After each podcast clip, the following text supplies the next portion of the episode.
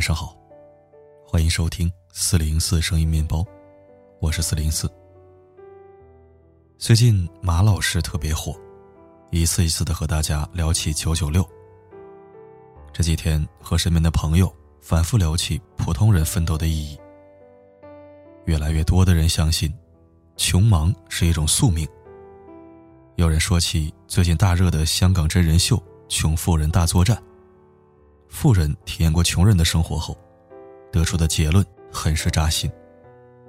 同一个物种，两个世界。我想，这也是为什么九九六会引起这么大的争议。在马老师眼里，为了热爱的工作，别说九九六，零零七也是值得的。可是，在大部分人眼里，只有不工作，才能愉快的生活。同样是一天二十四小时，同样是努力工作，创造的价值和拥有的财富却有着天壤之别。所以，在奋斗这件事上，穷人和富人很难达成共识。过去，我也很相信不可逾越的贫富差距。可这几年，见了越来越多难以置信的逆袭案例。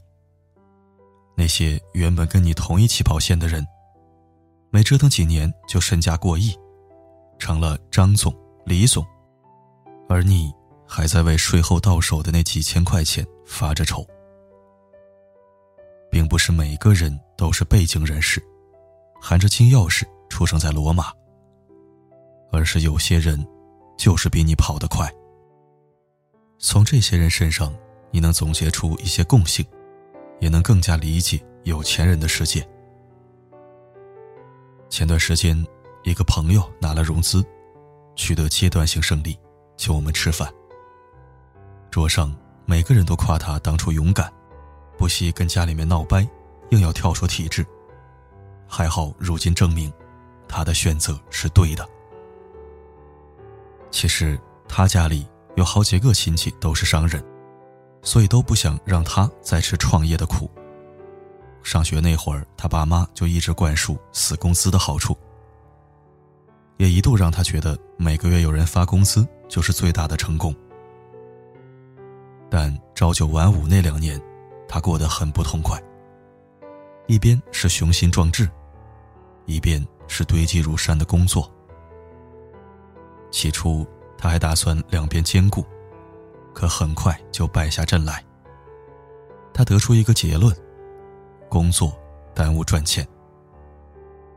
后来他终于想明白了，人这一辈子总要有一次破釜沉舟的勇气，大不了再回来拿死工资。这话说起来容易，做起来却很难。稳定，是人最难突破的舒适区。可这两个字。也是贫穷的根源。有时候由不得你不信。人和人之间的差距，就在于这点冲动力。一九八四年，二十一岁的潘石屹还在河北廊坊石油部管改革研究室工作。他很聪明，也很努力，月薪一百算是高工资了。凭着对数字天生的敏感，潘石屹。很快得到局里领导的赏识，但他对这种清闲的生活并不满意。二十四岁的他，放弃了这份令人艳羡的工作，变卖家当南下深圳，穷到只剩一条裤子，却用八十块钱换来了三百亿身价。一九九一年，二十岁的马化腾还是一个内向的程序员，不喜欢和人打交道。他唯一的资本是写过几万行 C 语言代码，也接过几个项目。但他一直想创造一个产品，让很多人用。但是当时公司不支持他的想法，只好自己创业，也才有了今天的腾讯。二零零六年，二十三岁的张一鸣进入旅游搜索网站酷讯，全面负责搜索研发。看到公司管理中存在的问题之后，他说想去大公司看一看。张一鸣选择了微软，却只待了半年，理由是每天只工作四个小时，实在是太无聊了。离开微软后的张一鸣，拒绝了很多邀约，一步一步打造出了今天的头条帝国。我从不支持无脑创业，但我相信，一眼望到头的日子，注定会越过越穷。死工资，永远也跑不赢通货膨胀。现代人总说自己穷，可是你给他们富的机会，也很少有人愿意去抓住。毕竟，舒适地带之外，有太多不确定。人总喜欢为十年后做打算。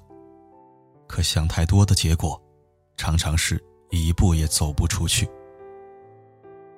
有时候，不给自己留后路，才能逼自己向前跑。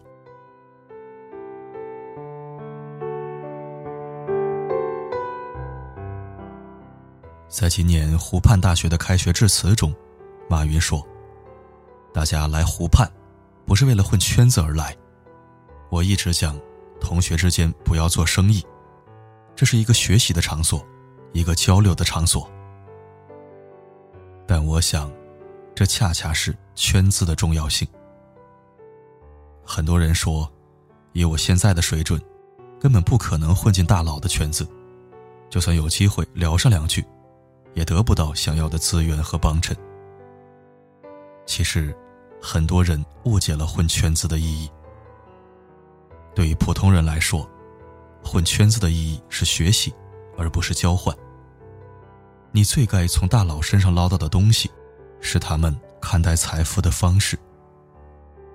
不知道你身边有没有这样一种人，一看见大佬就往上靠，不管自己有几斤几两，哪怕端茶递水，也要挤进大佬的世界。我以前有一个同事，年纪不大，野心不小。还是普通员工的时候和组长混，到了中层就和高层混。几年前花了三十万读了个 MBA，认识了一大群各行各业的大咖。那个时候很多人劝他，总裁班的毕业生都把公司做垮了，去了就是浪费钱。可他有一套逻辑，别人说什么我不听，必须得自己试试看。事实证明，他的选择是正确的。和他共事的后几年，明显感觉到他看问题的角度很不一样，多了那么点烦人的老板思维。和老板聊天，也总能正中要害。他跟我说，其实和大咖同学们也说不上几句话，可是听他们说话，真的是长见识。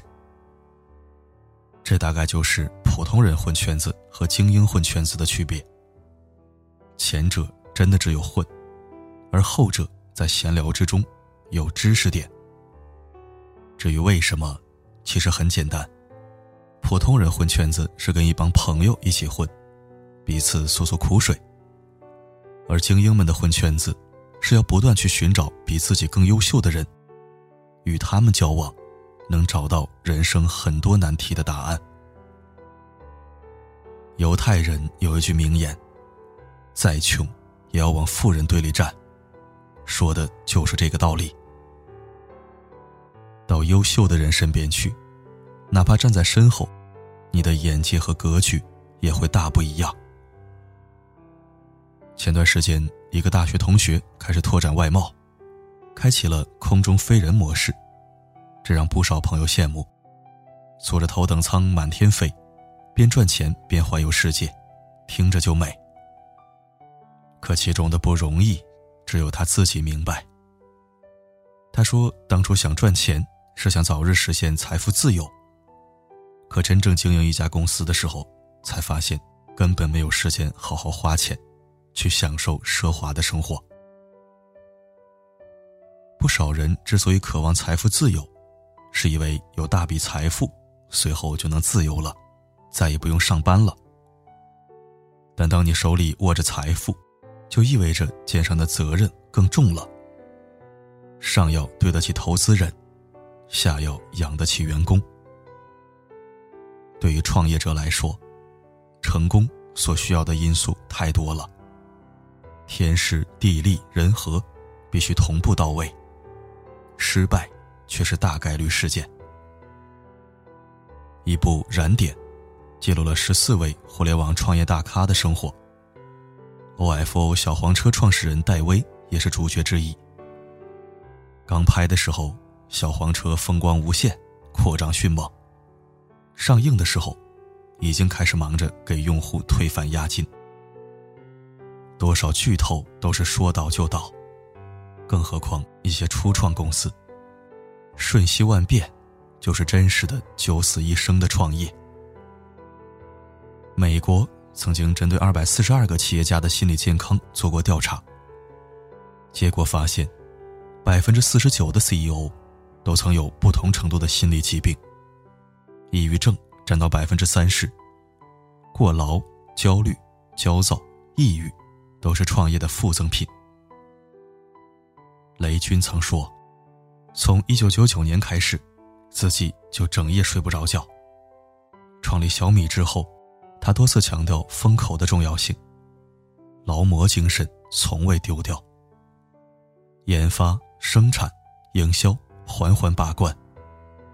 他曾自曝吃午饭只有三分钟时间，平均一天要开十一个会。”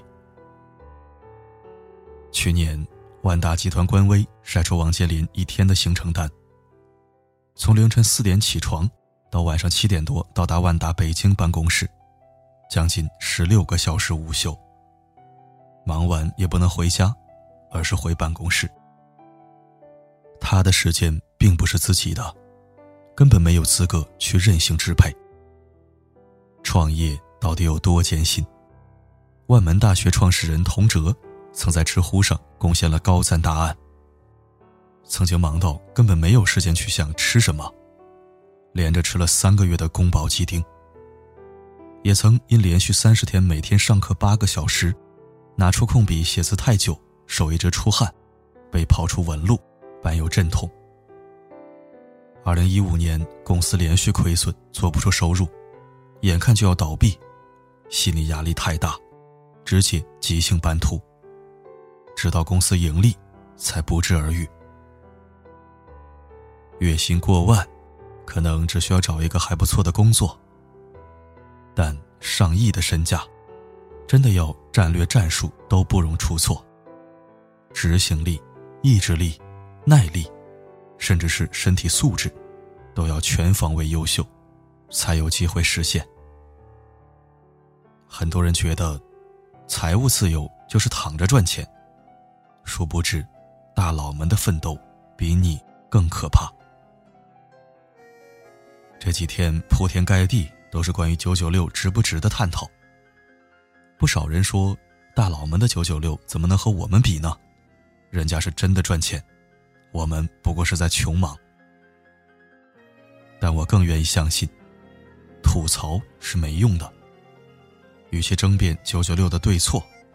不如专心向大佬们学习，把时间用在更重要的事上，让努力更有价值。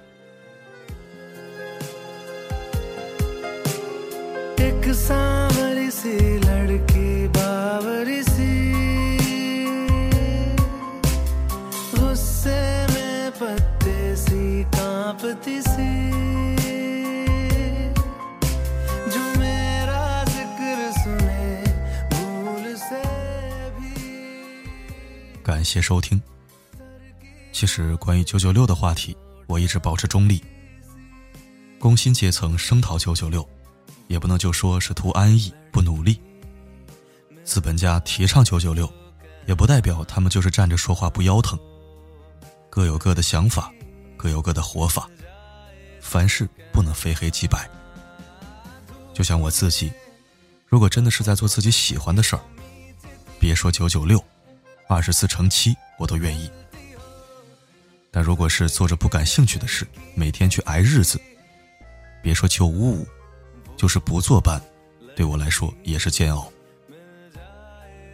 其实争论声这么大，关键问题还是人各不同的生存压力和资本压榨。这方面就不能说的太细了，会影响社会和谐稳定的，你懂的。好了。今天就说到这儿。我是四零四，不管发生什么，我一直都在。